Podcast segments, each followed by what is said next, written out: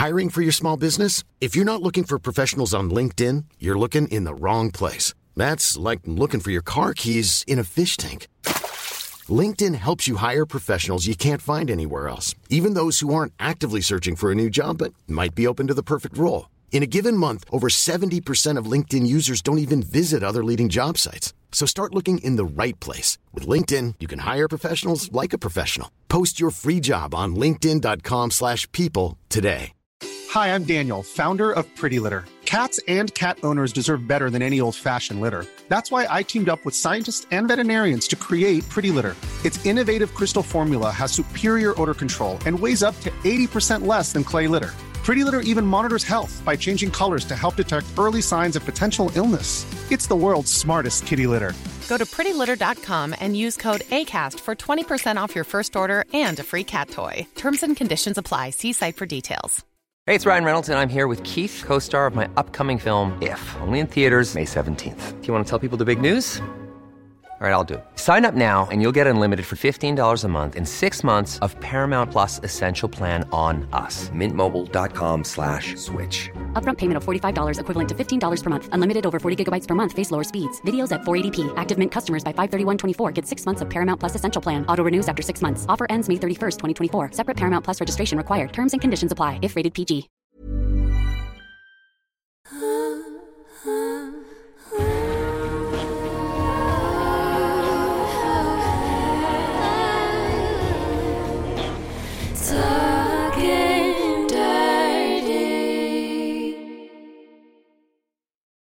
Hej Hanna! Hej Stella! Vi har en fantastisk gäst med oss idag, Patrik Olterman. Varmt välkommen till Dirty Talk-podden. Tack så mycket. Och vi kom precis fram till att vi eh, kan inte riktigt presentera dig utan du kommer få göra det själv. Men eh, det vi kan säga är att det här avsnittet kommer handla om kyrkan eller kristendom och sex kan man säga. I stora drag. Ja, och det ska ju bli jättespännande. Dels för att ni två har ju lite liknande bakgrund just med religionen och kyrkan.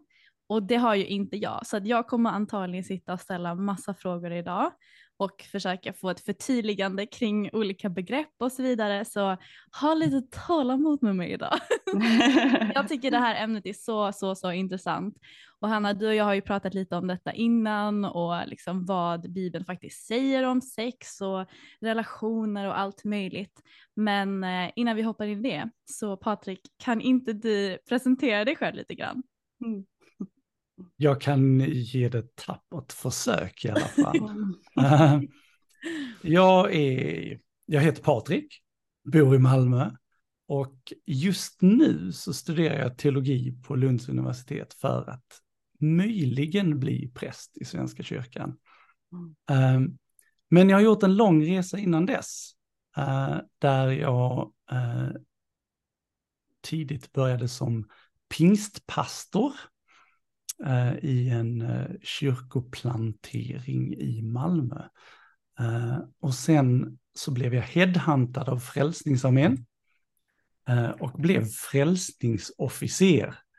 Det är ungefär samma sak som pastor i, i en andra frikyrkor. Mm. Och sen eh, så gjorde jag en lång resa där vi pratade om teologi, Bibeln, sexualitet och framförallt hbtq-frågor. Eh, och där jag bloggade mig igenom vad jag kom fram till. Eh, och någonstans mitt i den resan så eh, blev det för mycket för Frälsningsarmén. Och jag blev ombedd att säga upp mig. Alltså det där tycker jag är helt, det är helt sjukt. Du får jättegärna gå in i varför. jag, är jag är säker på att vi kommer eh, djupare in i det. Ja. Um, när jag lämnade kyrkan då så var jag väldigt bitter bitter och tyckte synd om mig själv. Um, men kände ändå att jag höll på med någonting viktigt och letade efter någonstans där andlighet och sexualitet inte behandlas som um, två motpoler utan där de kan fungera tillsammans. Uh, och gav mig in i tantravärlden och blev sedermera tantramassör och internationell tantralärare. Mm.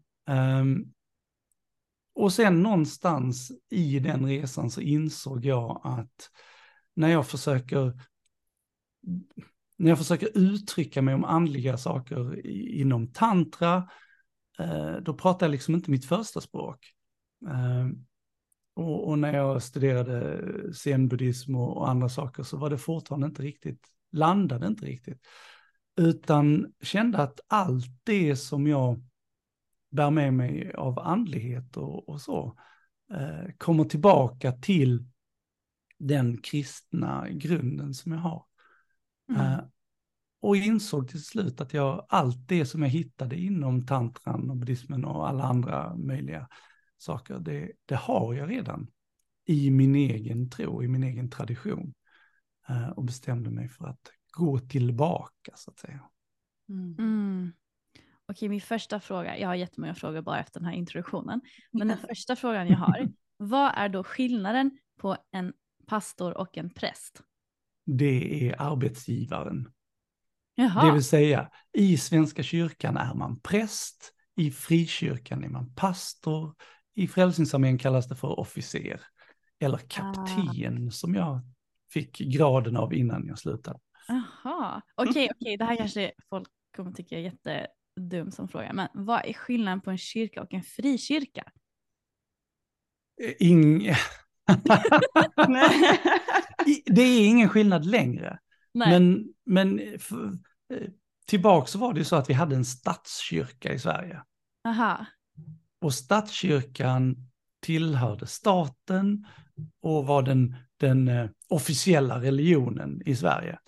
Ehm, mm. Och då var alla andra kristna kyrkor frikyrkor, det vill säga inte kopplade till statskyrkan. Nu är ju statskyrkan ingen statskyrka längre och vi har ingen officiell religion i Sverige. Så egentligen så är ju alla kyrkor frikyrkor. Mm. Då är jag med. Okej, okay, mycket bra.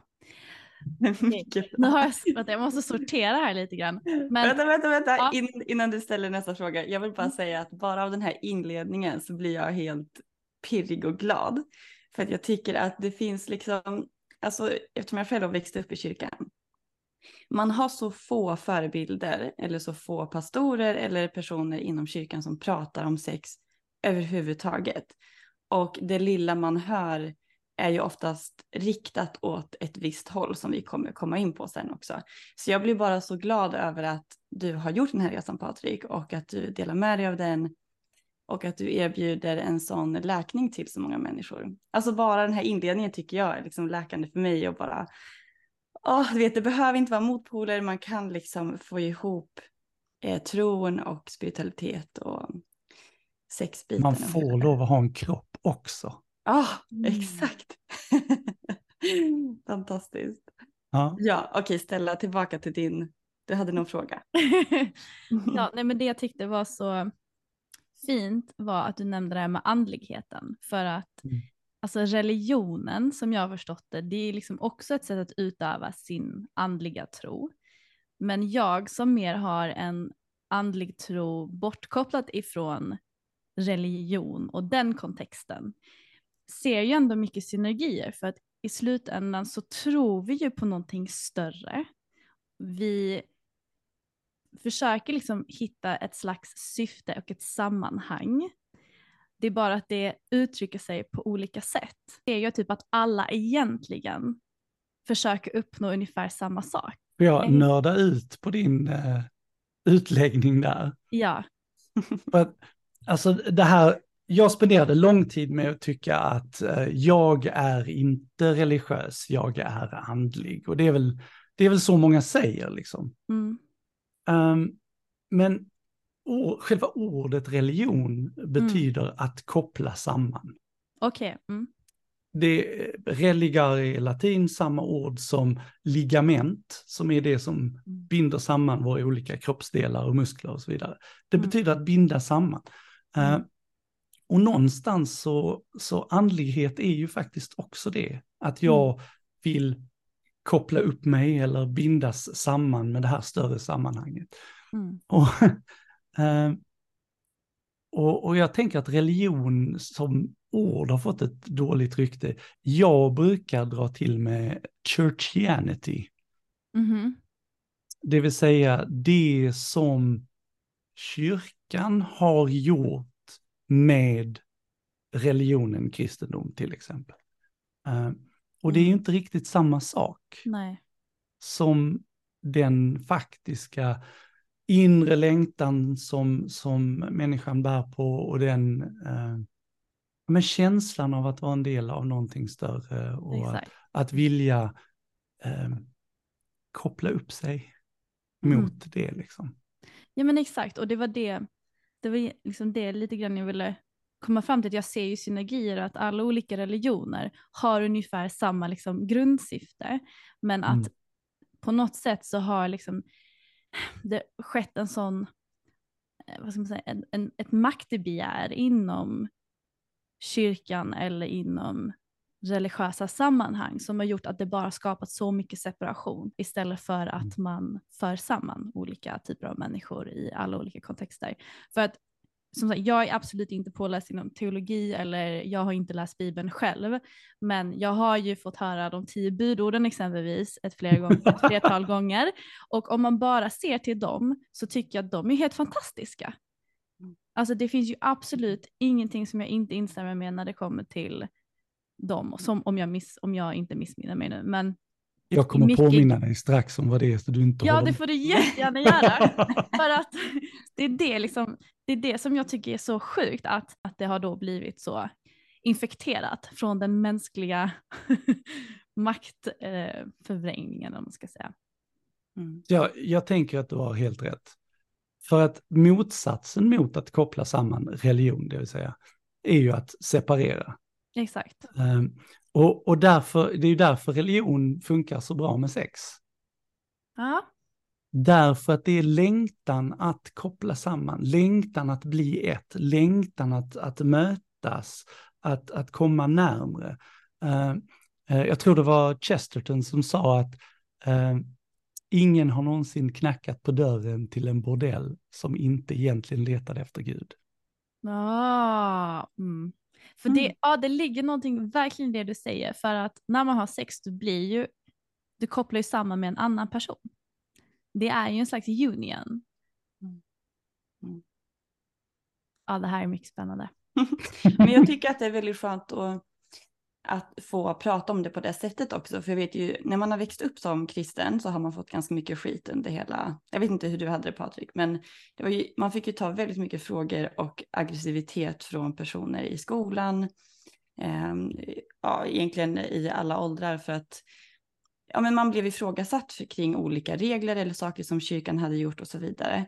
Ehm, Mm. Men det är verkligen, det är så stor skillnad på alltså kyrkan eller Gud eller tron kontra att människor finns i kyrkan. Människor sätter en viss kultur Ehm, eller regler och alltså på samma sätt som vi har vanliga människor ute i samhället som följer patriarkatet eller vad det nu kan vara så finns de människorna i kyrkan. Ehm, och ja, jag, vet, inte, jag, tycker att det, jag tycker att det är så viktigt att separera just de grejerna för att i kyrkan så har jag upplevt så otroligt fantastiska saker med liksom hela den här samhörigheten och att till, exempel som barn eller ungdom att få vara i kyrkan varje vecka, få komma dit till ett sammanhang som är väldigt tryggt. Vi har liksom, det har varit lekar men det har också varit så djupa samtal, man pratar om stora livsfrågor.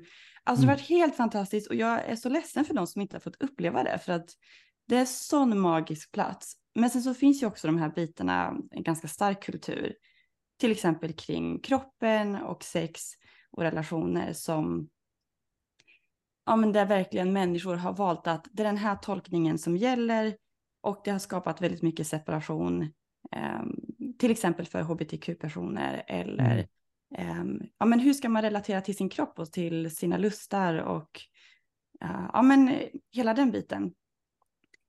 Men, men för mig är det ändå viktigt att det är att vi ändå förtydligar det liksom att det här är ju det är människor som har gjort sin tolkning och som väljer att trycka på att så här ska folk leva. Eh, men att bara för den sakens skull så behöver man inte förkasta liksom hela, hela tron och andligheten och den biten. Mm. Eh, Nej, men också typ det här med att, att det ena måste utesluta det andra. Att du kan till exempel inte vara som du Hanna, en kinky läkare som har massa olika um, ja, sexuella begär och kristen. Mm. Att de Ja. absolut inte kan samexistera. Och jag vet Vet inte hur det känns för dig då Patrik, men till exempel att du har, ett, liksom, att du har liksom lyft frågor kring hbtq och att de också ska kunna få vara kristna helt enkelt. Mm. Eller få ta del av Jag, det sammanhanget. jag tänker så här, jag bara säga, det var lättare att komma ut som poly och kinky och sexpositiv i kyrkan än det var att komma ut som kristen i hbtq-sammanhang. Mm. Och det är spännande att du säger. Vill du, vill du utveckla det lite grann? Vad var det som hände liksom i, i båda processer så att säga? Ja, nej men alltså, jag, jag tänker så här.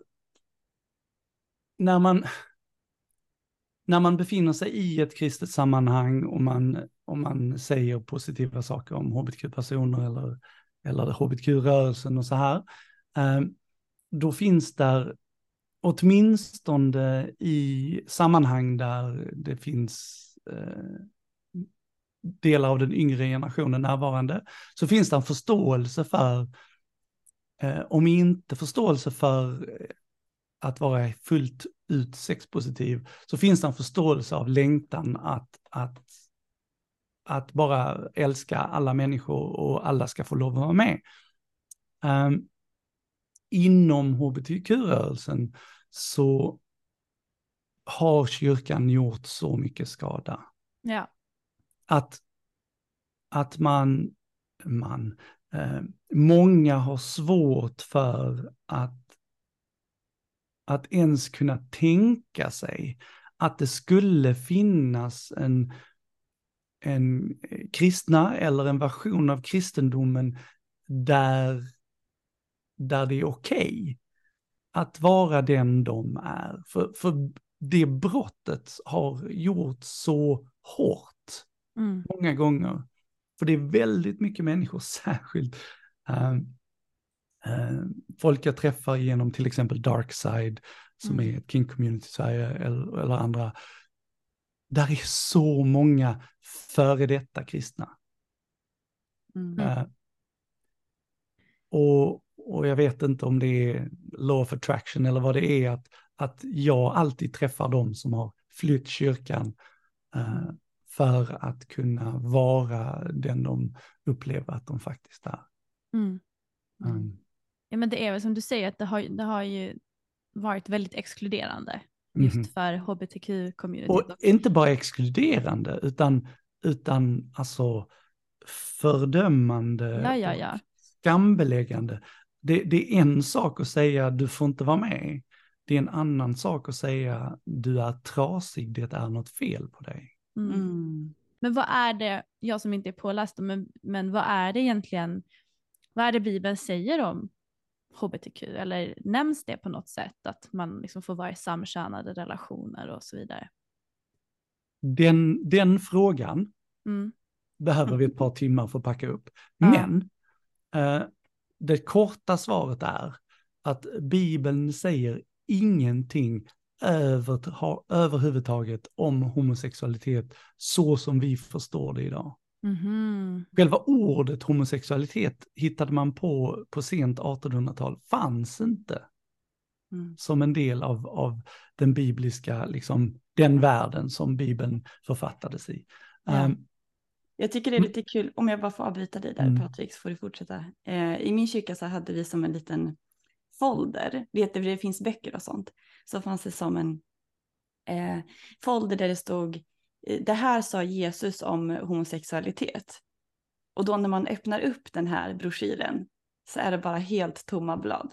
mhm. Ah, är det Det- sant? Ja, jag tyckte att det var... Ja, men jag tyckte att det var... Det, det sa så mycket, även fast det inte stod någonting. Mm. Okej, Patrik, fortsätt.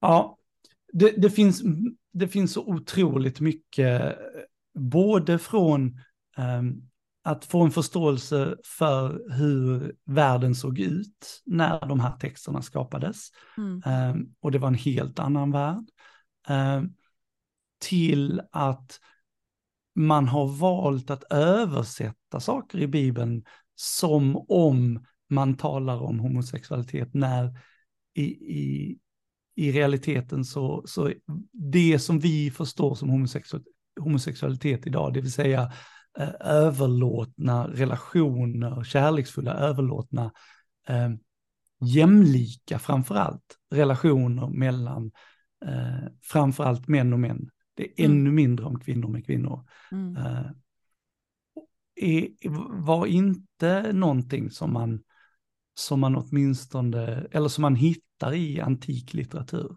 Nej. Utan det handlar alltid om, om äldre män och yngre pojkar, det handlar om slaveri, det handlar om eh, eh, krigsövergrepp, det vill säga vad man gör med dem som har blivit tillfångatagna efter ett krig och så vidare.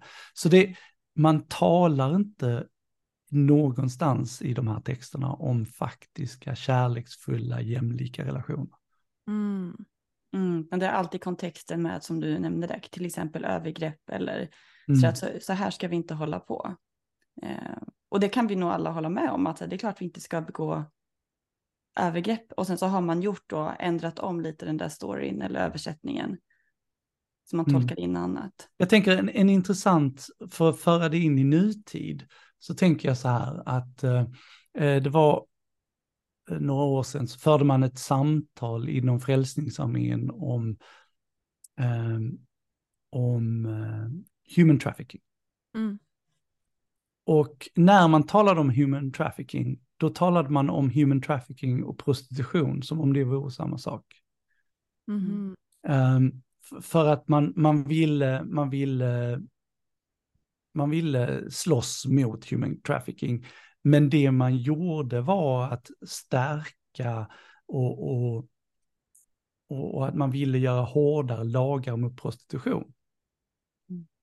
Och där, där gör man samma misstag som görs i kyrkan när det gäller bibeltexterna om homosexualitet. Det vill säga human trafficking, det är eh, kidnappning, det är slaveri, och, det, alltså, och, och, sen, och sen säljs de in i sex, sexarbete. Men det är ju framförallt slaveri och kidnappning. Ja, ja, ja det är ju motvilligt också. Det är ju ingenting. Ja, alltså det, det, det finns ju ingenting som går att försvara där. Men det går inte att säga att all prostitution på samma sätt är eh, ofrivilligt då för att använda ditt ord, eh, och är, handlar om, om slaveri och kidnappning och alla de här sakerna.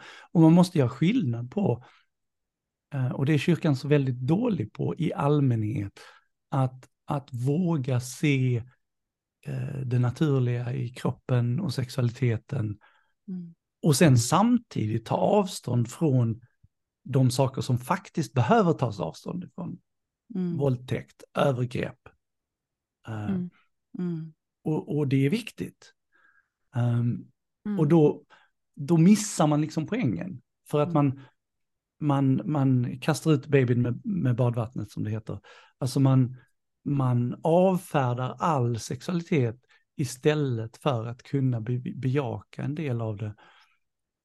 Uh, och, och verkligen stå hårt emot det som faktiskt är det, som, som är separerande, det vill säga det som, som eh, gör illa människor, som inte är gjort i kärlek och det som, som driver människor bort och förstör människor. Mm. Ja, alltså att man generaliserar och sätter allting liksom i ett fack mm. lite grann. Och ja, det tror jag också liksom det mm. kommer med en slags kunskapsbrist och en mm. slags liksom, ov, alltså en, eh, en ovillighet i att förstå. Att man går mm. så liksom starkt in med det här dömandet som också är en så väldigt mänsklig faktor, att man, man mm. ser allting ungefär som en och samma sak istället för att mm. titta på det mer noggrant. Så Men en det, kort, kort brasklapp. För jag, jag känner att, att i min, jag måste också säga att, att i min resa då, i, under min tid i Pingstkyrkan, då var jag en sex dagars skapelsekreationist, eh, turn or burn black bible in your face. Mm. kristen. Och talade om för människor att de skulle brinna i helvetet utan att blinka. Och, Oj! Och så här. Vänta, vänta, vänta, okej, okej, okej.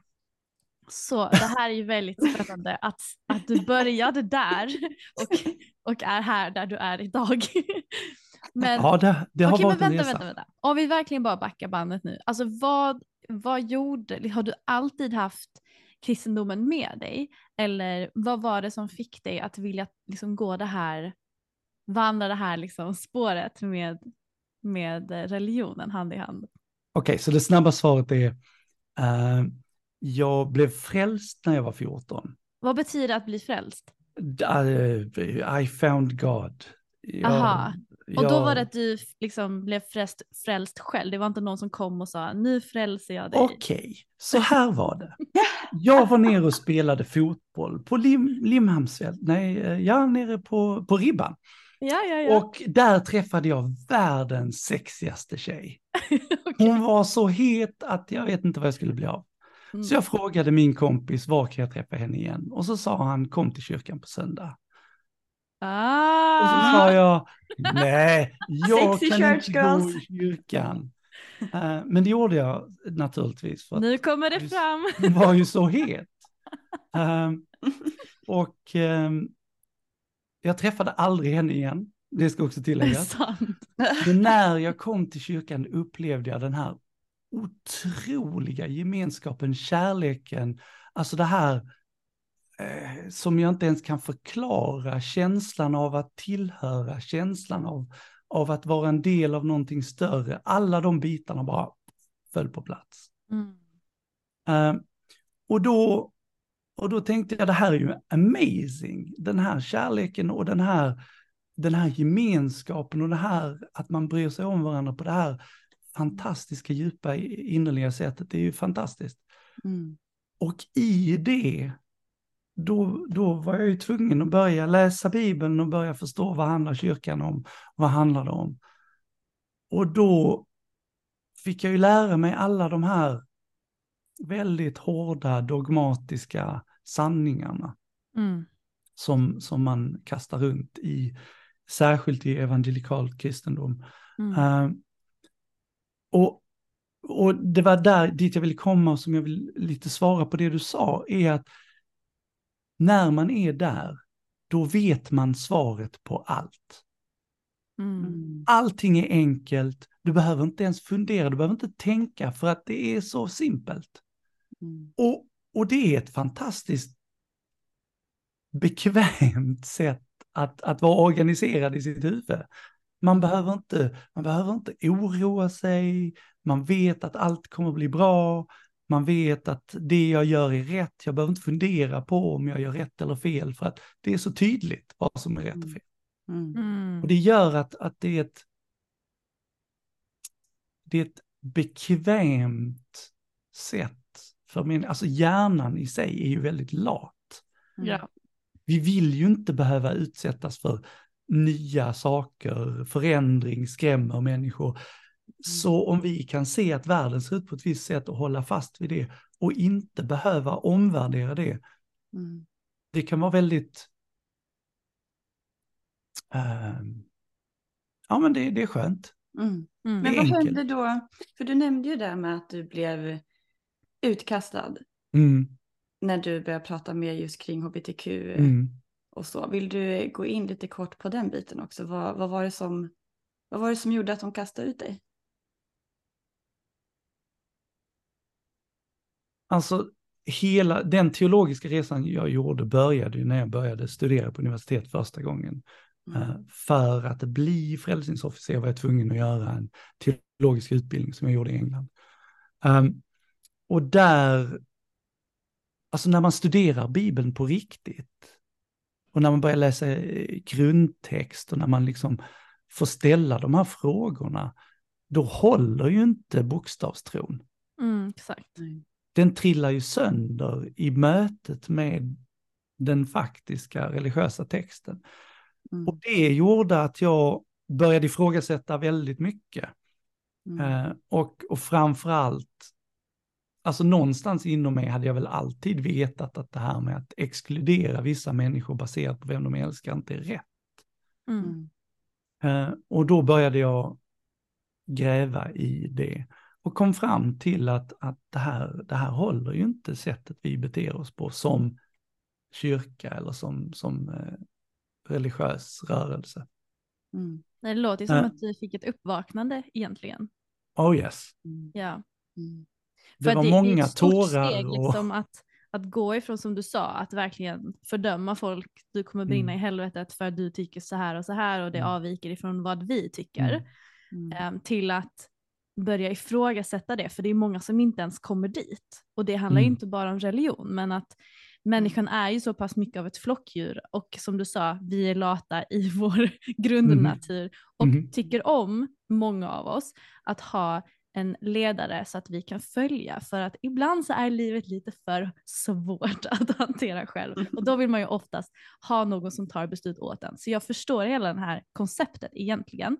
Men det tar ju mycket att börja ifrågasätta saker. Och jag kan tänka mig att det började med någonting känslomässigt inom dig. Att typ så här, det här känns inte rätt. Eller? Hur var liksom processen för dig att börja ifrågasätta?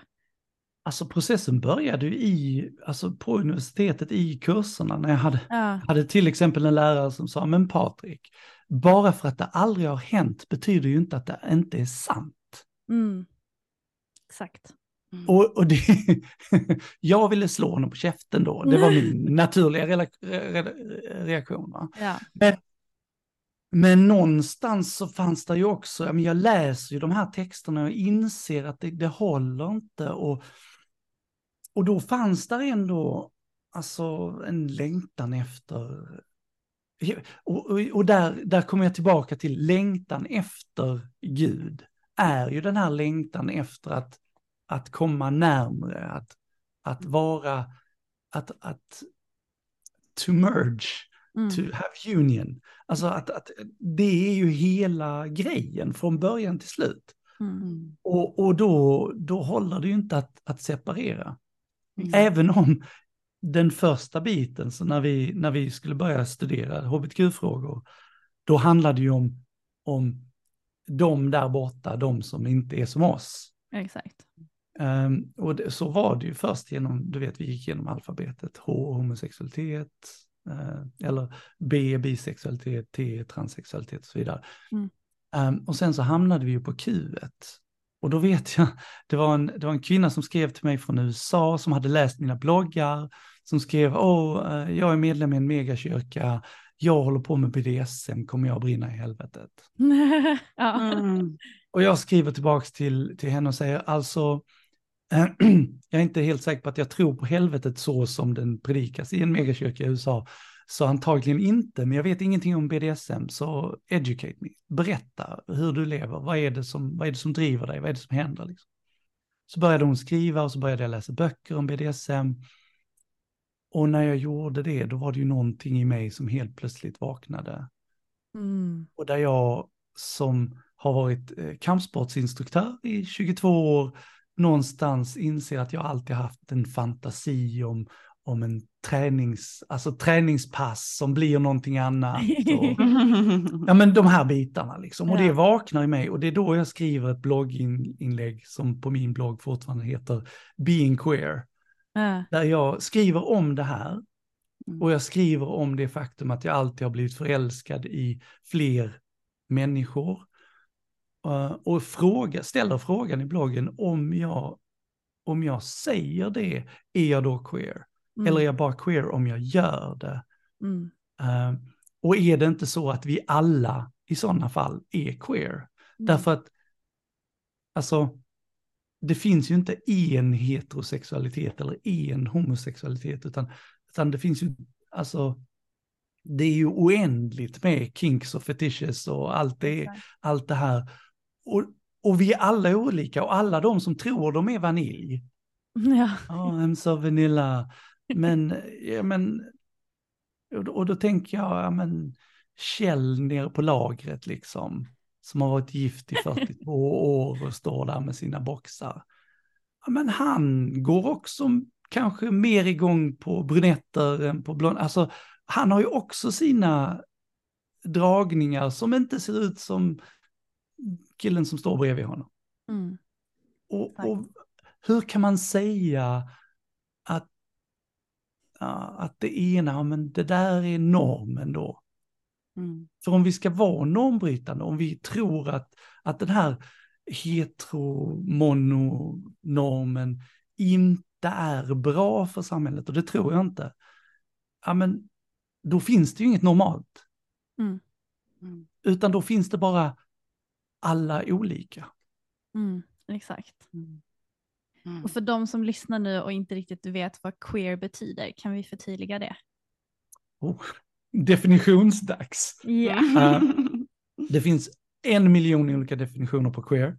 Uh, min favoritdefinition är uh, queer betyder gränsöverskridande. Ofta i sammanhanget kön eller sexualitet. Mm. Mycket bra. Okej, okay, det här är så spännande för att alltså jag känner igen mig så mycket i det du säger. För att när jag först började bekanta mig med BDSM så kände jag också bara oj, oj, oj, oj. någonting, mm. någonting väcks inom mig otroligt mycket här. Och det är så mycket fördomar just kring BDSM också. Att okej, okay, du tycker om att du vill vara undergiven. Det betyder att du vill bli förnedrad och du är ingen feminist längre. Så att om man utövar BDSM då har man ju issues helt enkelt. Um, och hur mottogs det? Alltså för jag, jag, du sa ju innan att du liksom gick ut i kyrkan med att du var sexpositiv, att du var alla de här grejerna som kanske går emot lite vad kyrkan står för. Och hur tog du dig modet till att göra det? Alltså modet, jag vet inte om det handlade om mod, utan för mig var det bara, jag, jag hade inget val, utan ja. jag var i den här processen och jag hade ändå börjat processen offentligt, på min, eller offentligt, ja, det är 30 personer som läser min blogg, så det är inte särskilt offentligt, men, men jag hade ändå varit liksom inte i, min, i hemlighet. Så. Um, och eh, dagen efter jag skrev den bloggen så kallades jag upp till högkvarteret i Stockholm Eh, för samtal med eh, eh, ledaren av Frälsningsarmén i Sverige, då, motsvarande ärkebiskop om vi pratar kyrka. Mm. Ehm, där de sa att det känns lite som en elefant som har dansat i porslinsbutiken.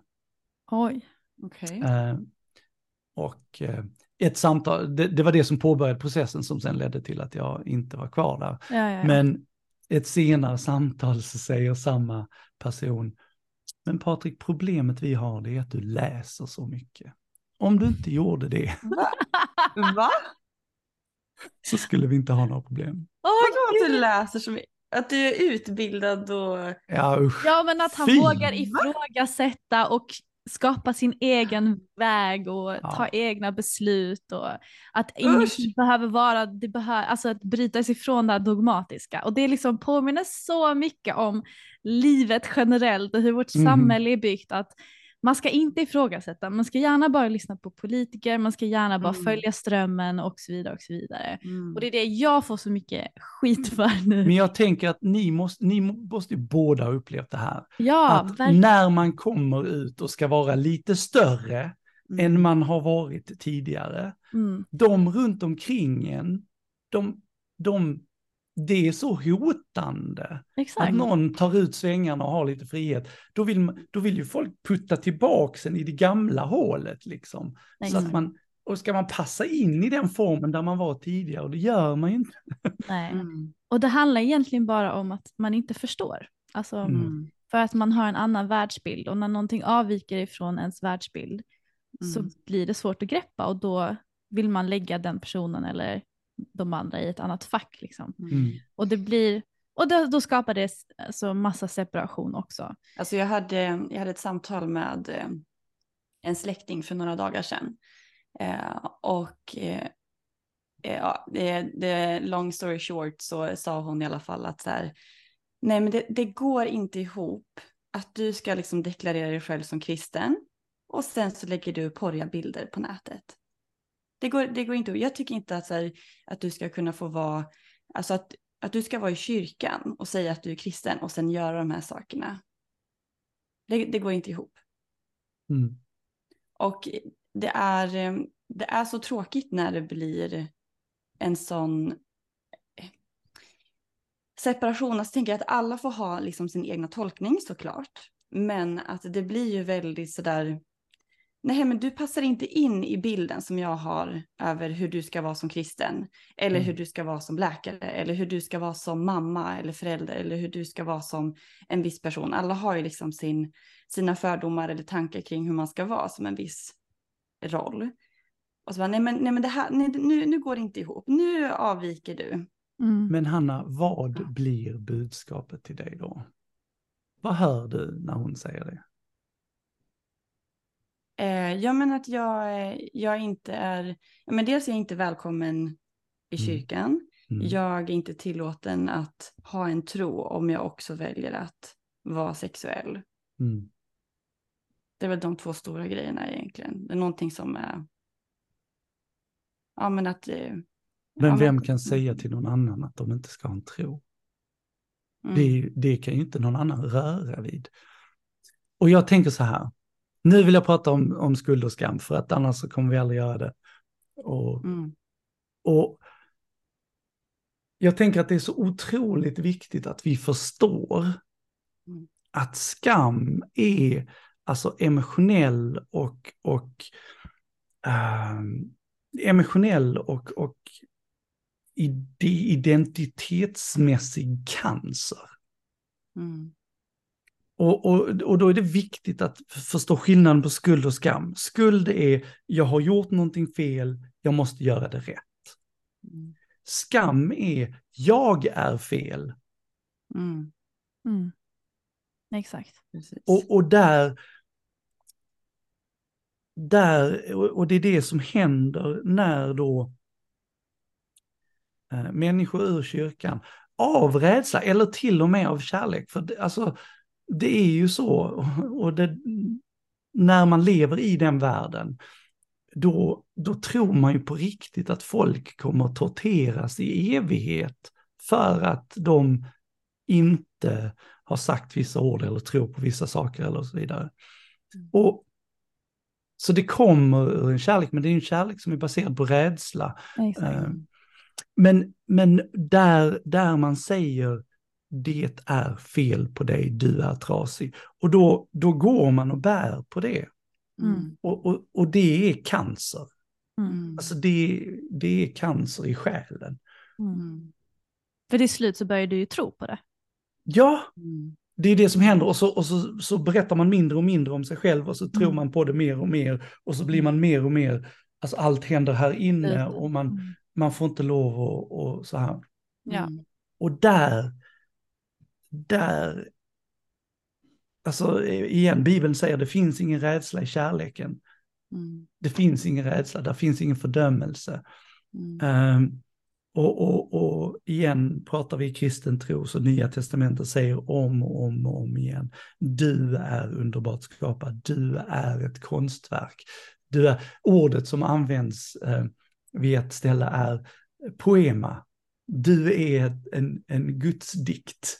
Jag tycker det är fantastiskt. Mm. Och, och där, det är ändå grund, det är grunden för kristen tro.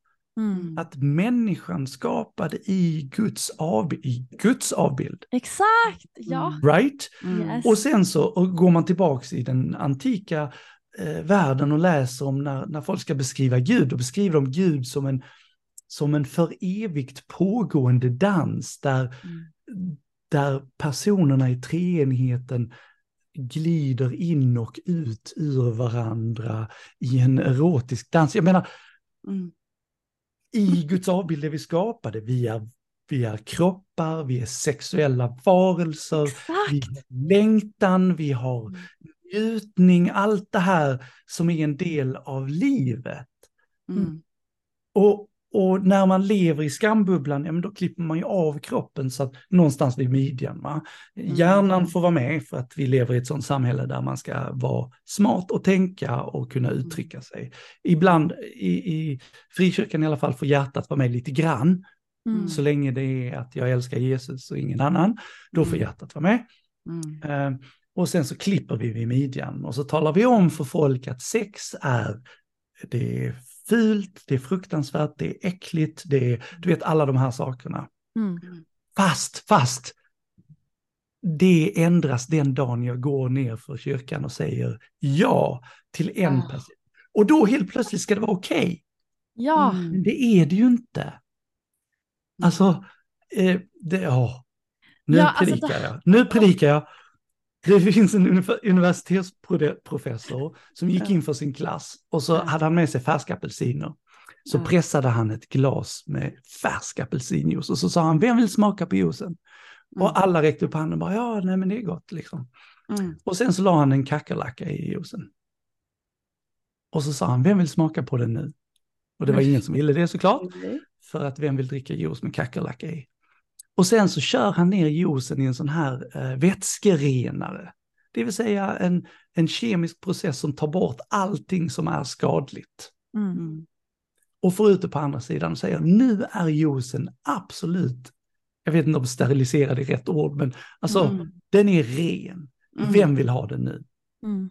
Och det är ingen som vill. Nej.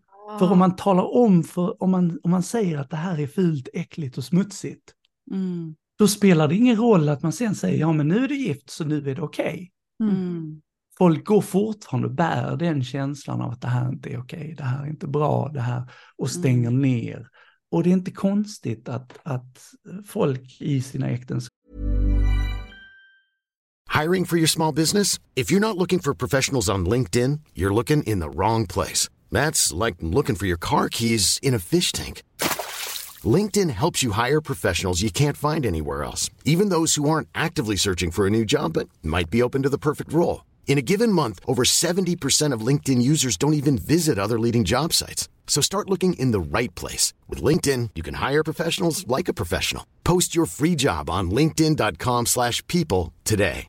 Quality sleep is essential. That's why the Sleep Number Smart Bed is designed for your ever evolving sleep needs. Need a bed that's firmer or softer on either side? Helps you sleep at a comfortable temperature? Sleep Number Smart Beds let you individualize your comfort so you sleep better together. JD Power ranks Sleep Number number 1 in customer satisfaction with mattresses purchased in-store. And now, save 50% on the Sleep Number limited edition Smart Bed for a limited time. For JD Power 2023 award information, visit jdpower.com/awards. Only at a Sleep Number store or sleepnumber.com.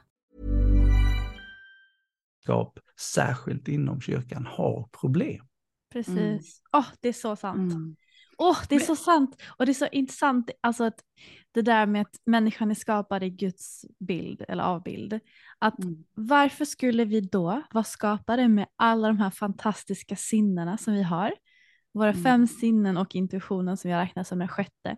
Varför ska vi ha kön som kan uppleva så mycket njutning? Varför får vi liksom, varför upplever vi alla de här känslorna om det inte skulle vara någonting positivt eller bra om vi nu är i Guds avbild? Varför är det en del av oss som vi behöver stänga av? Mm. Det är det jag Och inte säg- förstår. Då säger kyrkotraditionen att sex är bara till för, för att Reproduktion. reproduktion. Men då, då är ju klitoris beviset på att det inte är sant. Exakt. Exakt. Mm. Därför att det har ingen som helst funktion i reproduktion. Nej. Utan det är bara njutning. Och Mm. Om vi nu är skapade av Gud, det kan man tro eller inte tro, men om det är så, ja Mm. men då har ju Gud sett till att vi har utrustningen för njutning. Ja, exakt. Men okej, jag tänker för att vi ska... ehm, eller eh, någonting som jag skulle önska att vi gör nu, så vi liksom fångar ihop samtalet lite. Att ändå kunna ge lite konkreta exempel på till exempel den här skammen som vi har pratat om, hur kyrkan har bidragit med den, eller några exempel där. Och sen att vi också fångar upp lite, vad är det som, vad i Bibeln talar för att den egentligen är sexpositiv. Vi har varit lite inne på hbtq-positiv, men liksom att vi kan lyfta några konkreta exempel åt båda håll. Mm. Ehm, för, för jag tänker, jag, jag har någonting direkt som jag eh, ville nämna apropå det här med eh, sex och skam och som du sa, liksom hur det påverkar ens även om man har sagt ja när man har gift sig, Mm. att det ändå ligger kvar. För ehm, jag minns inte exakt om jag har själv fått höra det eller om det var några vänner till mig, för det, det var så länge sedan och det är, nog inga, det är nog ingenting som tas upp i kyrkan idag, hoppas jag i alla fall. Men man hade som ett exempel på ett äpple. Känner du igen det här Patrik? Tänk dig att du är ett äpple och när du har sex med någon så tar en person en tugga av det här äpplet. Mm. Så om du går runt, ligger runt, kysser olika människor, låter den få liksom, låter andra få ta på det och så vidare, så tar varje person en tugga av ditt äpple. Och till slut så är du bara en äppelskrutt. Och eh, vill du ge en äppelskrutt till din framtida man eller till din framtida fru? Åh, Alltså, och- herregud. Alltså, vet, den, den liknelsen, av- för det är också någonting som inte går att göra ogjort. Om, du- om du låter folk komma nära dig, om du uttrycker dig sexuellt, då kommer du bli en äppelskrutt. Mm. Jag tycker det är en sån tydlig bild på hur mycket liksom skam och att när man är sexuell så tar det någonting från en. Mm. Exakt. För att Mm. alltså, menar till och med, du, har ju, du hade ju som tanke att du skulle vänta med sex till giftermål. Ja. Ja, ja, ja, ja men jag var helt övertygad. Nej, men jag ska vänta. Och hur gick det? Ja, det måste ju varit ett extremt stort steg om du har liksom Ja. fått lära dig det här och hört den här synergin med äppelskrutten och växte upp liksom i den här konservativa miljön. Att Mm. ändå, precis som Patrik hade sitt uppvaknande i att börja ifrågasätta saker inom kyrkan. Det här var ju också ett uppvaknande för dig, att faktiskt ha sex Mm, innan du gifte dig. mm. Men kände du då, liksom, alltså, vad hände hos dig när du Nej, alltså, ja, men, nej, men dels var det ju massa ångest innan. Det finns ju hur mycket. Ja, det var ju en resa kan man ju säga. Men när jag väl hade sex, det var dels så här. Alltså man var jättekåt såklart och var så här, oh my god, jag har sex, det här är så porrigt. men det var också typ så här identitetskris deluxe och ångest och så här, vad, vad har jag gjort? Vem är jag? Har jag tappat mitt värde nu? Tänk om vi inte håller ihop? Um, för jag har också hört den här liknelsen, med att ens oskuld är som ett vackert halsband. Den finaste gåvan du kan ge till liksom din framtida man. Så Mm. till exempel, ja, men om jag nu har haft sex, då, dels har jag tappat mitt värde, jag har blivit av med min oskuld. Ja. Vem, vem är jag nu? Och det är inte en bättre version ska jag säga, utan har jag blivit en äppelskrutt eller liksom vad, ja. Men det är så, det är så, så intressant det du sa, att, att ha sex för lik, alltså, likställs med att man tar sig ifrån någonting, att man blir Ja. mindre värd. Exakt. För att i min värld, när jag mår bra och upplever njutning och har fantastiskt sex och har en connection med någon, det Mm. gör att jag växer och Mhm. blir Mm. så mycket större i liksom Exakt. hela mitt känslospektra och hur jag mår. Och Mm. åh, alltså jag blir ju helt upprymd. så, Ja. Det är liksom så, så sjukt vad programmeringar kan göra med en och Mm. hur stark man ändå måste vara för att bryta sig ifrån det. Mm. Och jag menar du Patrik som är poly. alltså, Mm. Det måste ju också varit ett enormt kliv ifrån liksom den här konservativa, mer eh, dogmatiska tron i att man Mm. bara ska leva med en person. Mm. Mm. Och där vill jag också börja gräva lite. Vi ska gå tillbaka till det du sa också Hanna med liksom mer konkreta exempel kring vad faktiskt Bibeln och, och kyrkan säger kring sexualitet och sådär. Men alltså har du alltid känt att du kan älska fler samtidigt eller vara med fler samtidigt? Eller hur var det för dig? När insåg du liksom att jag är poly? Ja, eh, eh, svaret, svaret på det är att ja, det har jag alltid känt. Mm. Eh, därför har jag alltid känt att jag är trasig och det är något fel på mig. Mm. För att eh, mononormen säger ju att om du träffar den du älskar på riktigt, Mm. då Mm. kommer du inte bli attraherad av någon annan. Nej, Ja. Så jag gjorde ju slut med flickvän efter flickvän för att jag trodde att, ja men då var det inte på riktigt för jag blev ju kär i någon annan. Ah. Eh, och det var inte förrän jag, ja men, det var inte långt in efter jag fyllde 30 som jag insåg att att poly var någonting som existerar överhuvudtaget. Mm. Och när jag fick ord på det, då var det, då var det ju bara frihet. Då var det bara, jaha, jag är inte trasig, jag är poly. Mm. Eh, och, och, och den upplevelsen var helt fantastisk att fatta att, att nej men jag har verkligen så här mycket kärlek och jag vill kunna ge den till så här många människor. Mm. Och, och det behöver inte betyda att jag måste klippa bort människor eller stöta bort Precis. människor, utan jag kan lägga till istället och, och det kan bli mer och större och vackrare. Mm. Ehm, och det är ju, alltså, ha, haha. Eh, det, det är helt vansinnigt att tänka. Eh, och det, det är ju där skammen kommer in igen, för vad jag hade var skam. Det, Ja. är, det är mig det är fel på. Ja. Och sen, och sen gjorde jag saker som inte var kärleksfullt då när jag gjorde slut med de här människorna. Ja. Mm. Vilket gjorde att jag hade skuld. Jag har gjort någonting fel. Mm. Ja. Och, och så det tillsammans hela vägen, det, det bara, alltså det är en sån här feedback loop som bara blir större och större och aldrig tar slut. ja, men också att du någonstans lärde dig att inte lyssna på vad som känns rätt för dig. Precis. Mm. Ja, men och det, vi har ju sagt det här flera gånger Stella, men just det här med att kontrollera människor. Att Mm. det absolut mest effektiva sättet att kontrollera personer, det är ju dels den här, nju- ja men dels njutning, deras källa till liksom styrka, kraft, njutning. och Välmående. Liksom, välmående, exakt. Så att om du vill kontrollera någon, plocka bort deras eh, njutning, eller kontrollera den på något sätt. Men också just det där med skam, för att det är en sån äcklig känsla.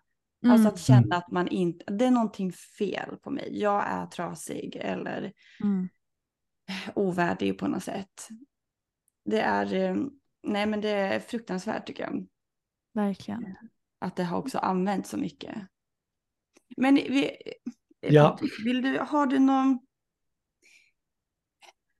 eh, går det att säga på ett lite förenklat sätt i alla fall, Ja. vart, för det här kommer ju ändå från någonstans, alltså att kyrkan har använt den här skammen eh, och kontrollen över sexualiteten. Vad, vad baserar det sig på? Finns det någon liten förenkling som du kan dra till mig innan vi går in på varför den också kan vara positiv? Ja, men det finns många. Eh, Jag, jag tror att, att om vi ska börja från början så handlar det om att man, att man redan i första läget eh, gjorde, alltså Adam och Eva-historien, att Ja. Eva var den som förförde Adam till att göra fel, därför är vi alla trasiga. Just det, just det. Mm. Där började det. Och det var Mm. kvinnans fel. Ja. Ja. Och om man läser den berättelsen, jag har precis skrivit en B-uppsats på den berättelsen som jag skrev Aha. färdigt igår. Eh, och läser man den berättelsen så inser man ju att, att så är det inte. Det, det är absolut inte någon slags eh, förförelse och det framför allt har ingenting med sexualitet att göra överhuvudtaget. Mm. Um, men sen genom, genom tiden och historien och den kyrkliga traditionen så har man ju gjort det här hårdare och hårdare. Och det största slaget eh, är ju egentligen Augustinus på medeltiden som, som skriver böcker om, om teologi. Eh, och han själv skriver dels om sin eh, otroligt erotiska kärlek till sin mor. Och sen så skriver han om hur han dras till unga pojkar. Och därför så, så menar han att all sexualitet är ond och syndig och förför människan. Mhm. Eh, och, eh, och han hade ett gräl med en kille som hette Pelagius som menade på att människan föds utan synd men, men världen gör att man blir syndfull. Mm. Medan Augustinus säger att det finns i vårt inre. Vi, vi föds med synden och är obotliga syndare. Mm. Eh, kyrkan väljer Augustinus för att antagligen ger det mer kontroll. Mm. Eh, vi pratar ju om den, den romersk-katolska kyrkan här som, som ändå vid den tiden tjänade pengar på att folk syndade. Mm, just det. Ehm, Ja, var det det med skärselden, att man fick betala pengar för att bli ren? precis, Ja. avlatsbreven. Mm. Och det, it may, det gjorde att man tog till sig hela Augustinus lära och den blev tongivande genom eh, kristendomen framöver. Mm. Eh, Så, så där har vi alltså grundbultarna som gör att man har, man har skapat det här systemet av, av skuld och skambeläggning av, av sexualiteten framförallt. Sen Mm. finns det bibelord som om när man läser dem så som de översätts eh, så låter det väldigt negativt när det gäller sexualitet. Eh, och det har vi absolut ingen chans eller tid att gå in på i detalj hur, hur det fungerar. Men, men det är ju så att varje översättning är en tolkning. Mm. Mm.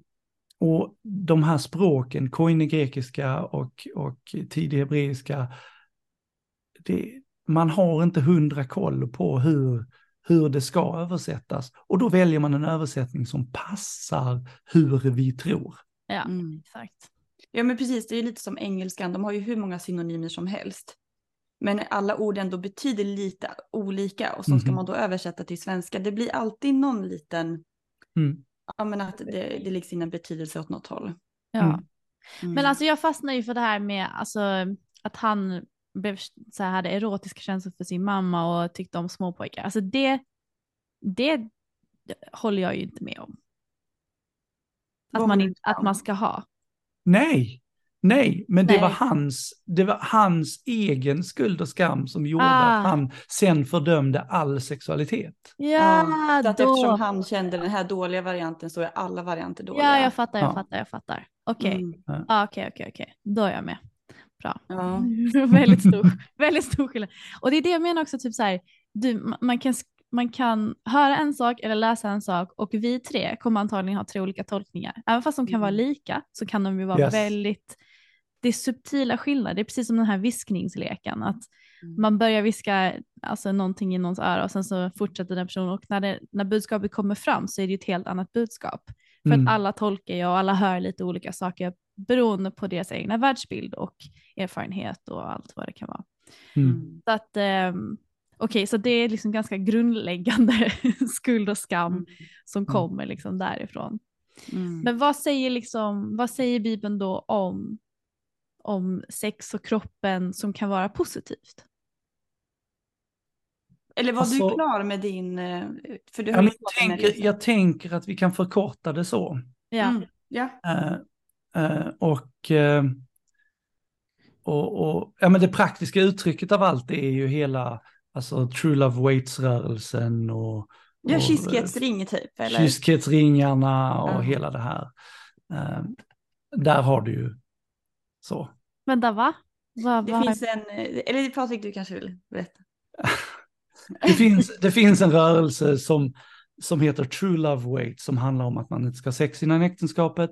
Ja. Och där i USA då så sätter man på sig en kyskhetsring, det vill säga en ring att man är Ah. förlovad till Jesus. Och att man ska vara trogen Jesus fram till dess att man gifter sig. Och då byter man ut den ringen mot en annan ring och då får man knulla. Ja. Aha, för jag tänkte kyskhet, det finns ju andra kyskhetsredskap va? ja, nej, det var inte De, alls så kinky som du ville att det skulle vara. Tyvärr Stella, så kinky var det inte. Sen, sen är det ju så här om vi ska prata eh, kinky åt det andra hållet som kanske inte är helt, helt great. ehm, så i USA så är det ju fäderna som köper sådana här ringar åt sina döttrar. Ja, Mm. såklart. Så att man är förlovad med pappa. Tills dess att man gifter sig. Ja, det Uh, känns inte jättebra. nej, det, Nej, det, det är så här. det skippar vi. Men nu går vi in på det positiva, eller hur? Vill du, vill du dra din eh, korta version om vad Bibeln, eller liksom, ja, hur Bibeln egentligen kan vara Stärkande, eller? exakt stärkande? Mm. Att det Så går ihop. Sexualitet är det enda ämnet i Bibeln som har en egen bok. Ja, var det Det det här du pratade om Hanna? Ja, exakt. Alltså vänta, det här var så kul. Nu får ju du eh, rätta mig också Patrik, men för det finns en bok i Bibeln, eller Bibeln har ju liksom massa böcker i sig. Och en bok är ju bara som en stor erotisk novell. Där de pratar om vad de ska göra med varandra och det är jättekul för att det, det är så här gammal, gamla liknelser och sådär. Ehm, men, men det jag fick höra. Dina för- bröst är som frukter. Jag ska klättra upp för palmen så att jag kan röra vid frukten.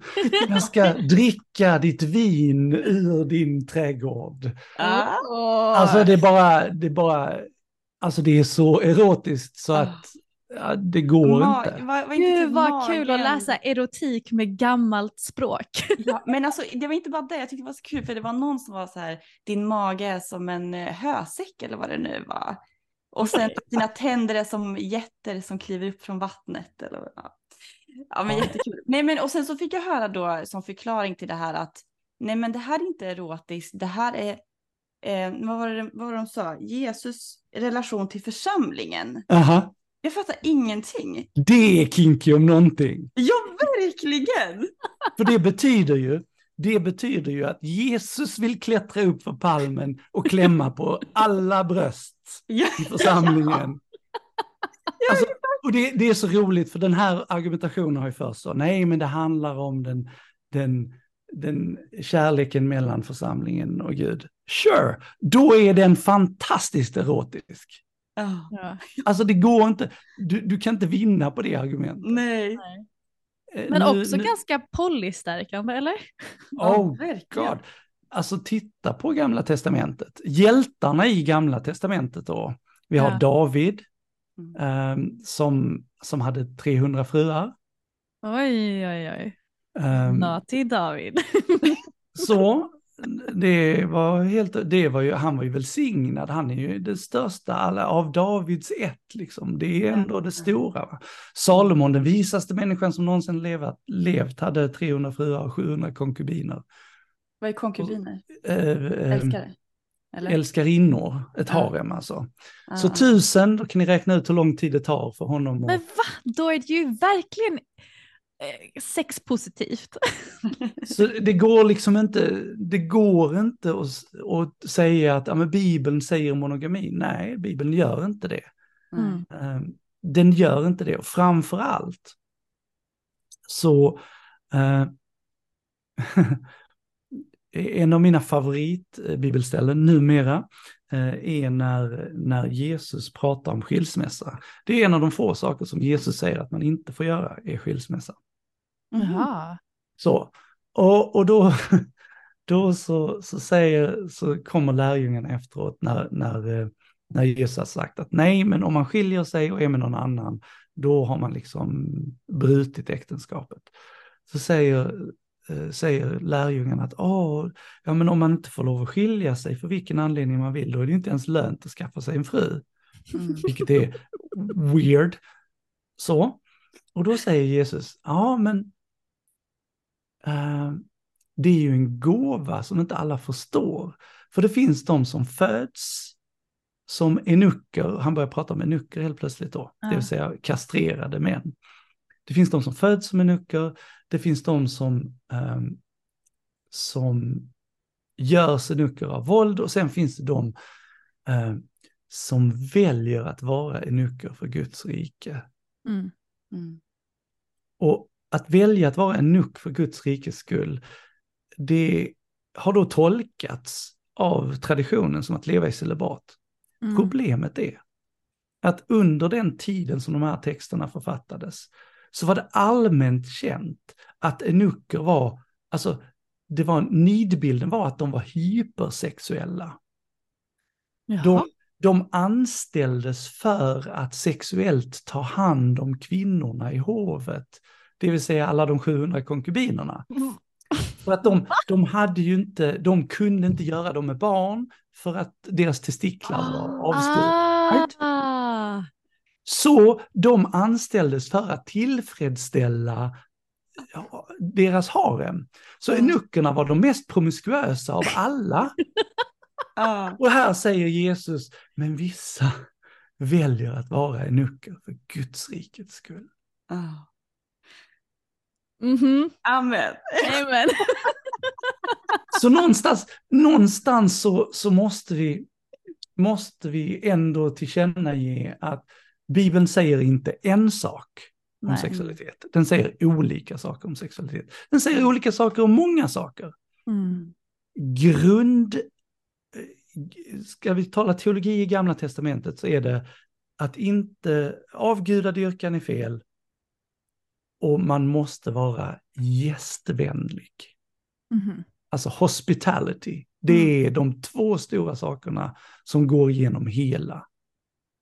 Man måste bjuda på sig själv och vara generös med allt man har och äger och så vidare. Mm. Det är det viktigaste. Eh, och grundtemat om man tittar på Nya Testamentet är älska Gud med hela din själ och hjärta, älska din nästa så som du älskar dig själv. Mm. Punkt. Kärleken. Mm. Vi ska älska varandra. Mm. Och sen har vi gjort sexualiteten till någon slags egen kategori av, av vansinne. Mm. När, när kärleken, om jag ska älska alla människor i min omgivning, ja men då kommer jag älska vissa människor med en kärlek som är en vänskapskärlek.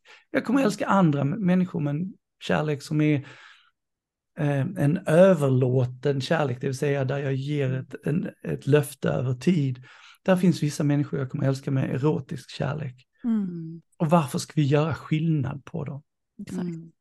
Mm. Ja. Men kan man säga liksom att Bibeln är mycket baserat på kärlek? Ja, alltså tar man bort kärleken ur Bibeln, då har vi ju ingenting. Mm. Alltså då har vi ju bara krig och förstörelse och våld. Mm. Ja, det är ju en annan, det är ett annat avsnitt just det där. Nej men alltså det, vi, det, det går inte att ta bort kärleken ur, Nej, nej, nej, nej. ur det kristna budskapet. Då Nej. finns det ingenting kvar. Nej. Mm. Mm. Nej men då måste det ju vara lite som du säger Hanna, alltså i början att liksom man måste skilja på vad det faktiskt står i Bibeln och vem det är som har valt att tolka den och vem det är som har haft makten där och då.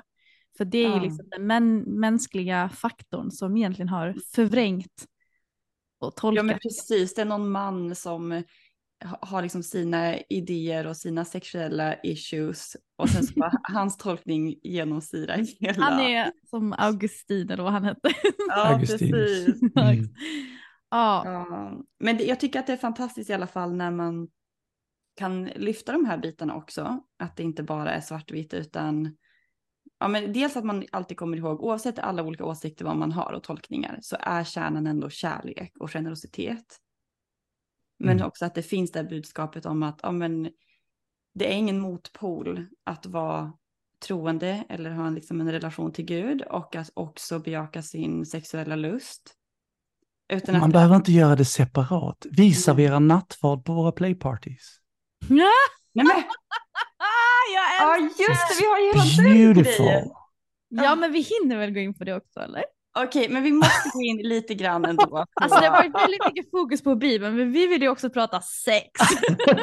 vi vill prata kinks, vi vill höra om en alltså, kinky präst. en, en sista fråga innan vi går in på kinky präst-grejen. Det, det finns ju, det är bara ett bibelord eller någonting i Bibeln som ändå, som där det står någonting att man inte ska följa sina lustar. Har du någonting att säga om det? Vet du vad jag syftar på? Ah. Har du ett kort svar? Jag vill bara ha korta svar idag, även om vi pratar evigt. Ja, ja. ja, nej. Jag har inget kort svar till dig. Jag kan säga så här. Ordspråksboken säger, Mm. framför allt ska du bevara ditt hjärta, för därifrån utgår livet. Mm. Mm. Så Ja. skydda ditt hjärta, absolut. Men- Bara för, så, så samtidigt, jag är poly, jag är kinky, vi har playparties, vi gör allt. Mm. Men det betyder ju inte att vi ska vara, ehm, att vi ska sakna omdöme, Mm. right? Just det. Mm. Ja, men lite det här impulskontroll, att det kanske är mer det att göra det som faktiskt känns helt rätt. Det ska vara ett Precis. facka, det ska inte vara... Alltså du ska, precis, du ska vara i där, där, där ditt sinne säger ja, för Mm. att du förstår vad det är som händer, där ditt hjärta säger ja för att du vill ha connection, Ja. där din, din gut feeling är att det här är safe, det här är bra, Mm. och där din, ditt kön säger att yes, jag är attraherad, här finns kemi. Mm. När, du har, när du lyser upp som en julgran, när det är grönt Mm. ljus hela vägen, Mm. då, då har du ditt hell yes. Då är det dags. Okej, nu så. Tack, Okej, tack, Mr tack, Kinky tack. präst. Eller inte präst än, men snart. Präst to be. Okej, ja exakt. Vi, nu, vi avslutar på topp med, eh, ja men du kanske får lite fritt ord här och snacka om eh, kristen tantra eller playparty eller eh, att kombinera den spirituella och sexuella. Alltså först vill jag säga att jag tror inte det går att skilja dem. Nej. Jaha, okej. Jag, t- jag tror inte man kan vara sexuell utan att vara andlig. Hmm. Och, och, och, eller det kan man, det finns folk som kan det. Och när de gör det, då gör de precis samma sak som kyrkan gör, fast åt andra hållet. Det vill säga de klipper av en del av en, sin person Mm. och är bara sitt kön eller bara sin kropp. Mm. Istället för att vara där som en hel människa med, med hjärta, själ och ande och kropp och allt vad det Mm. innebär. Um, så, så i min värld Mm. så, så, så är va- varje handling är andlig. Mm. Därför att vad jag gör återspeglar vad som finns inom mig. Mm. Och i min värld så är varje handling också sexuell. För det är den, den sexuella energin, kraften, eros. Ja. Mm. kärleken som, som ger mig livskraft, som gör att jag vaknar på morgonen, att jag orkar ta mig igenom dagen.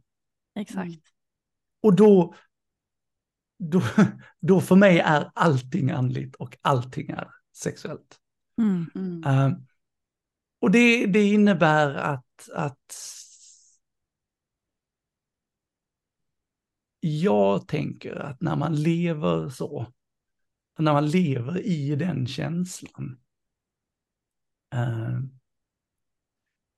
då, då får den här erotiken ett naturligt uttryck i det man gör. Så när vi bjuder in till fest, Mm. då har vi människor här och de är också sexuella varelser. Mm. och då, då, blir, då blir uttrycket för vår längtan att vara nära, vår längtan att koppla samman, vår längtan att vara en del av någonting större. Mm. Att vi delar njutning i varandras kroppar. Mm. Och då börjar vi, då börjar vi ofta med nattvard, för nattvard är häftigt. Ja. Där, Jag älskar man, det här, det här är så, det är som musik i mina öron att ingenting utesluter det andra. Hallå, vi Mm. kan vara allt och lite Mm. till. Åh, det är men så skönt. men ja. alltså, hur går det att inte prata om sexualitet när vi pratar om Mm. Kristi kropp för dig utgiven? mm. Och vem är Kristi kropp idag? Ja, för att precis. Kyrkan. Vi är. Kristi kropp för dig utgiven. Mm. Right? Mm. Och så ger vi varandra varandra. Och sen så vinet, det finns en polsk tradition, fantastisk polsk tradition, där vinet serveras genom en kyss. Ooh. Åh, så kinky alltså. Så, så man tar vinet och vi har speciella vinglas som inte går att ställa ner. Ah. Så man, man tar vinet och sen så ger man vinet till någon annan genom en kyss och sen får den glaset och så skickar vinet vidare. I, Mm. eh, Med, med ord. Det är en, det är en, Guds eh, kropp, Guds blod för dig utgivet. Det är Ah. vackert. Ja, det Ah, är next level spirituellt kink. Men alltså, du har ju liksom det bästa av alla världar Patrik. Du har ju liksom den tantriska filosofin och Mm. du har ju det andliga.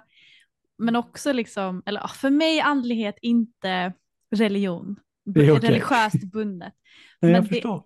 Men, men alltså det är så här, jag ser ju så mycket att vi pratar ungefär om samma saker fast i olika ord. Men känslan som vi vill uppnå är detsamma. Mm. Och det tillhör någonting större, att skapa connection och union med varandra. Och Mm. att vi alla är lika i det att vi har kroppar och att vi alla kommer liksom ifrån samma källa egentligen. Mm. Och att det bara har skapat så mycket separation på fel, för fel anledning. anledning. Men att Mm. jag ser ju också, det väl liksom så här, du satte ord på exakt det jag tror liksom att sexuell energi, det är livsenergi. Mm. Och när du har, när kroppen pumpar ju som så här kundalini-energi som man också kan kalla det, eller livsenergi, eller Och, och, sexuell. och får jag bara säga, Ja. kort passus. Ja. Så i min tantraresa så upplevde jag vad man kallar för kundalini awakening. Yes, Um, Yes. Right? yes. Och när jag upplevde det Mm. så insåg jag att det här är exakt samma upplevelse som när jag blev döpt i heliga ande Jaha. i pingstkyrkan.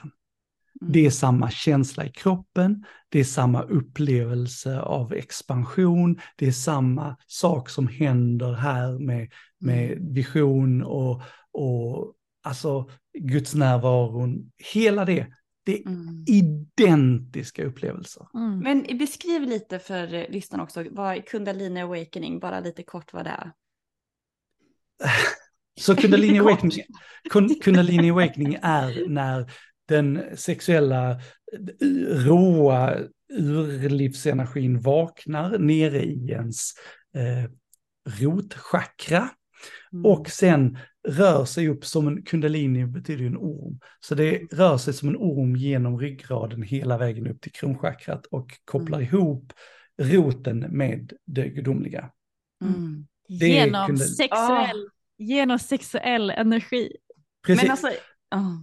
Och då, vad som händer ofta när folk upplever det här är att de upplever expansion i hjärtat, de upplever kärlek, de ser visioner, de, de eh, får insikter Mm. från ovanifrån liksom. Och så här, det är en ganska normal upplevelse. Mm. Och ofta så skakar de. Mm. De upplever att, Ah. att kroppen skakar, för det är så mycket energi som rör sig in i kroppen. Ja, ja, ja. Alltså det Det finns ju Hanna, det finns ju en som heter kundalini yoga där du också kan jobba med det och sen så finns ju det här som vi pratar om eh, kundalini eh, activation process, Mm. eh, CAP. Eh, Mhm. Den här CAP, eh, vad fan den heter, jag kommer inte ihåg. men CAP i alla fall. Och det är också en slags, ehm, eh, du kan gå med och sen så liksom har du en instruktör som jobbar med din kundalini-energi i kroppen och väcker Mm. den till liv.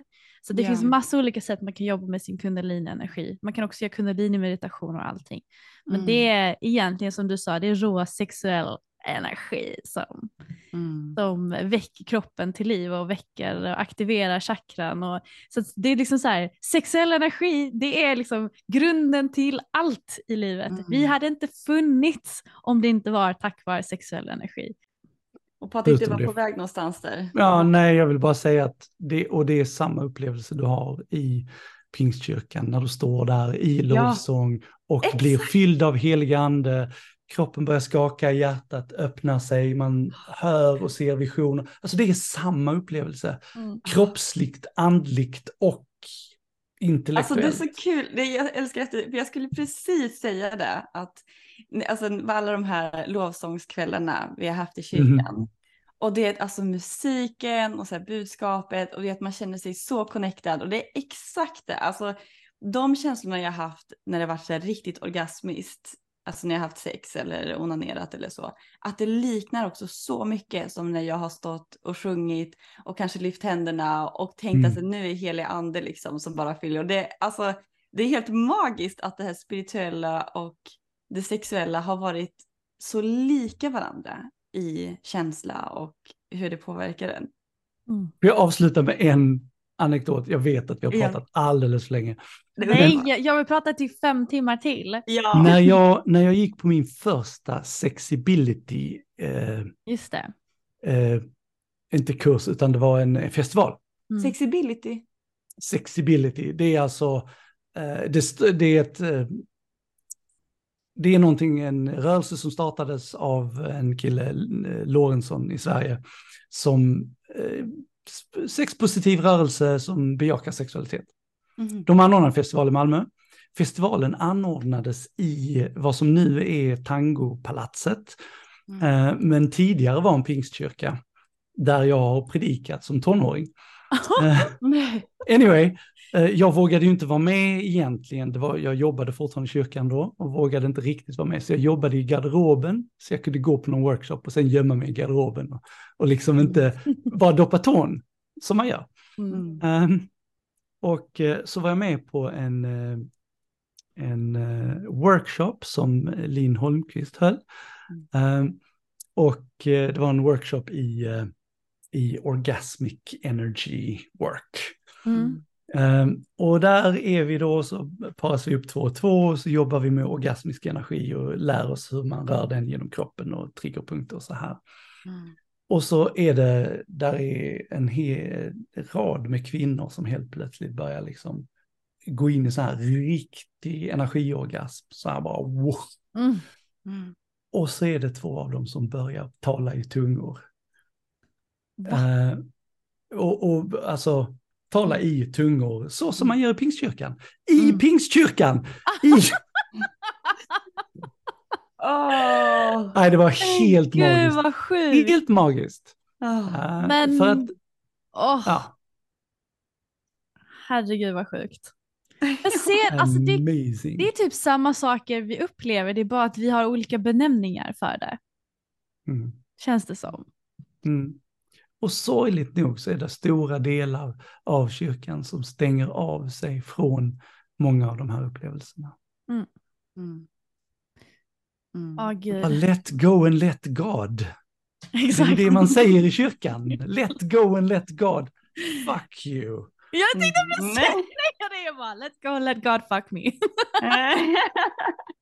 Och det var det som, eh, som helgonet Teresa av Avila sa när hon beskriver sin gudsupplevelse.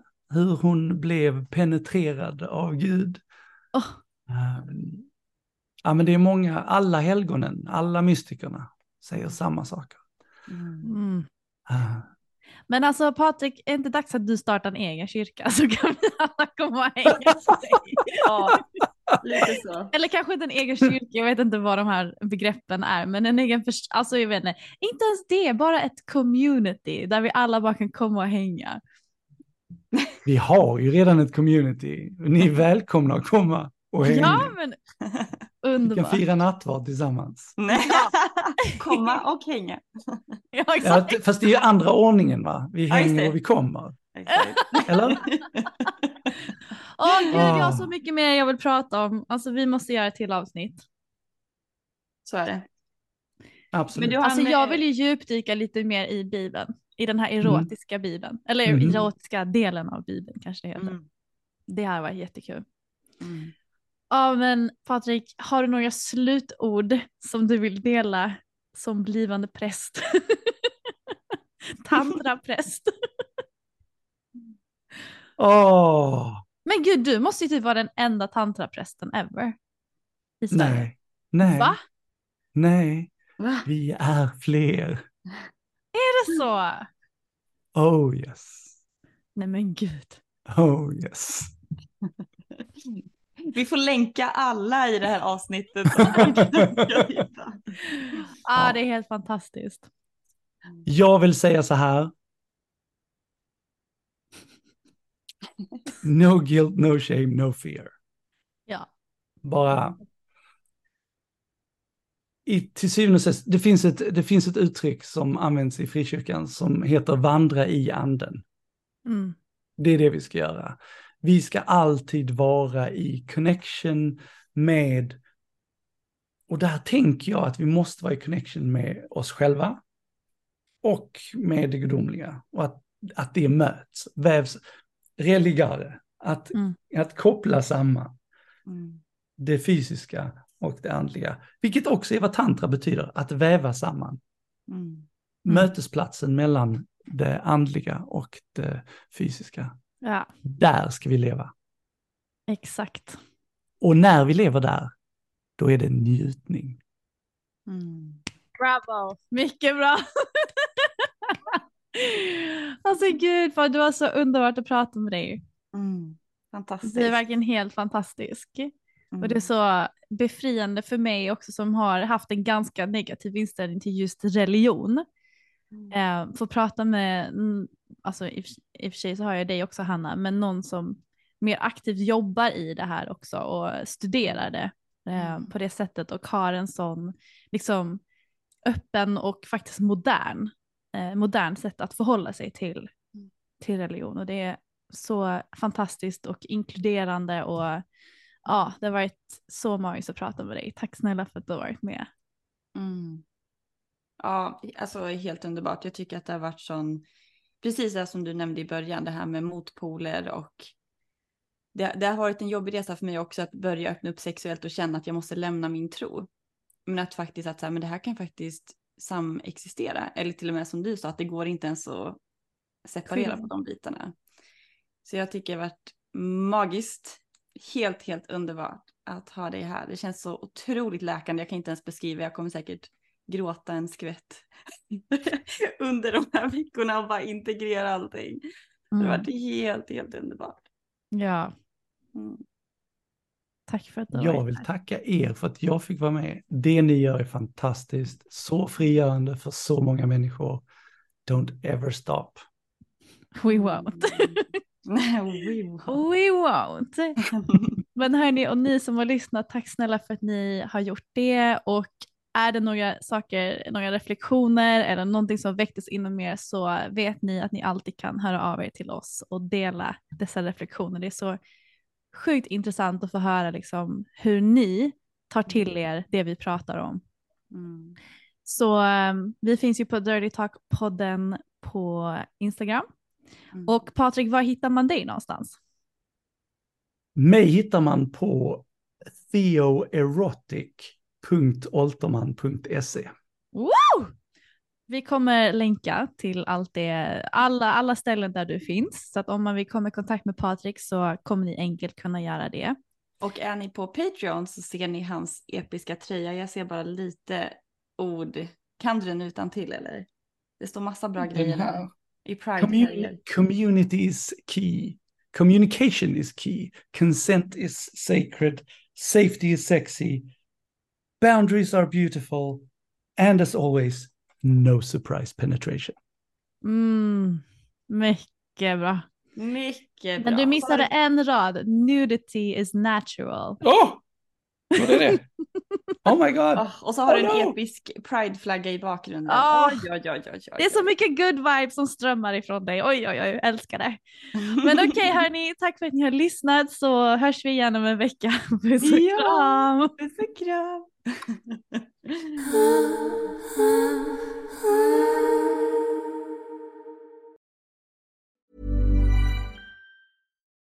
it's Danny Pellegrino from Everything Iconic. Ready to upgrade your style game without blowing your budget? Check out Quince. They've got all the good stuff shirts and polos, activewear, and fine leather goods, all at 50 to 80% less than other high end brands. And the best part? They're all about safe, ethical, and responsible manufacturing. Get that luxury vibe without the luxury price tag. Hit up quince.com slash upgrade for free shipping and 365 day returns on your next order. That's quince.com slash upgrade.